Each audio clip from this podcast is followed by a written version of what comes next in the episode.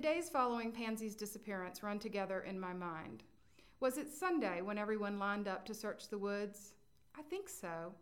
I believe the local churches let out early and encouraged the members of the congregations to join in the search for Pansy.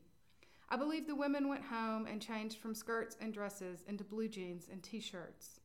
I believe the men set aside their ties and starched shirts and made uncomfortable jokes about the blessings of a short sermon, no matter the reason.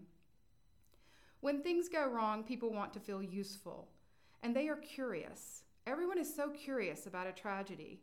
No one wants to miss out on the morbid discovery.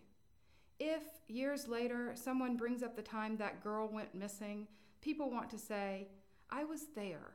I was there when they found her. I was there when they found her body. You can't imagine what it was like. Let me tell you. A hundred people, maybe more, lined up at arm's length and walked for miles. Willett wanted to go, but the police said no. They didn't want him stumbling upon our sister's corpse, or they thought he knew something and might compromise the search.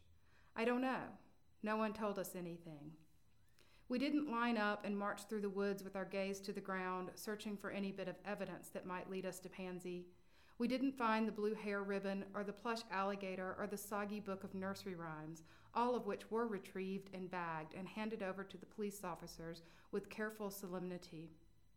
We were there when the police brought the items to our mother, held them out with a reverence reserved for sacred objects.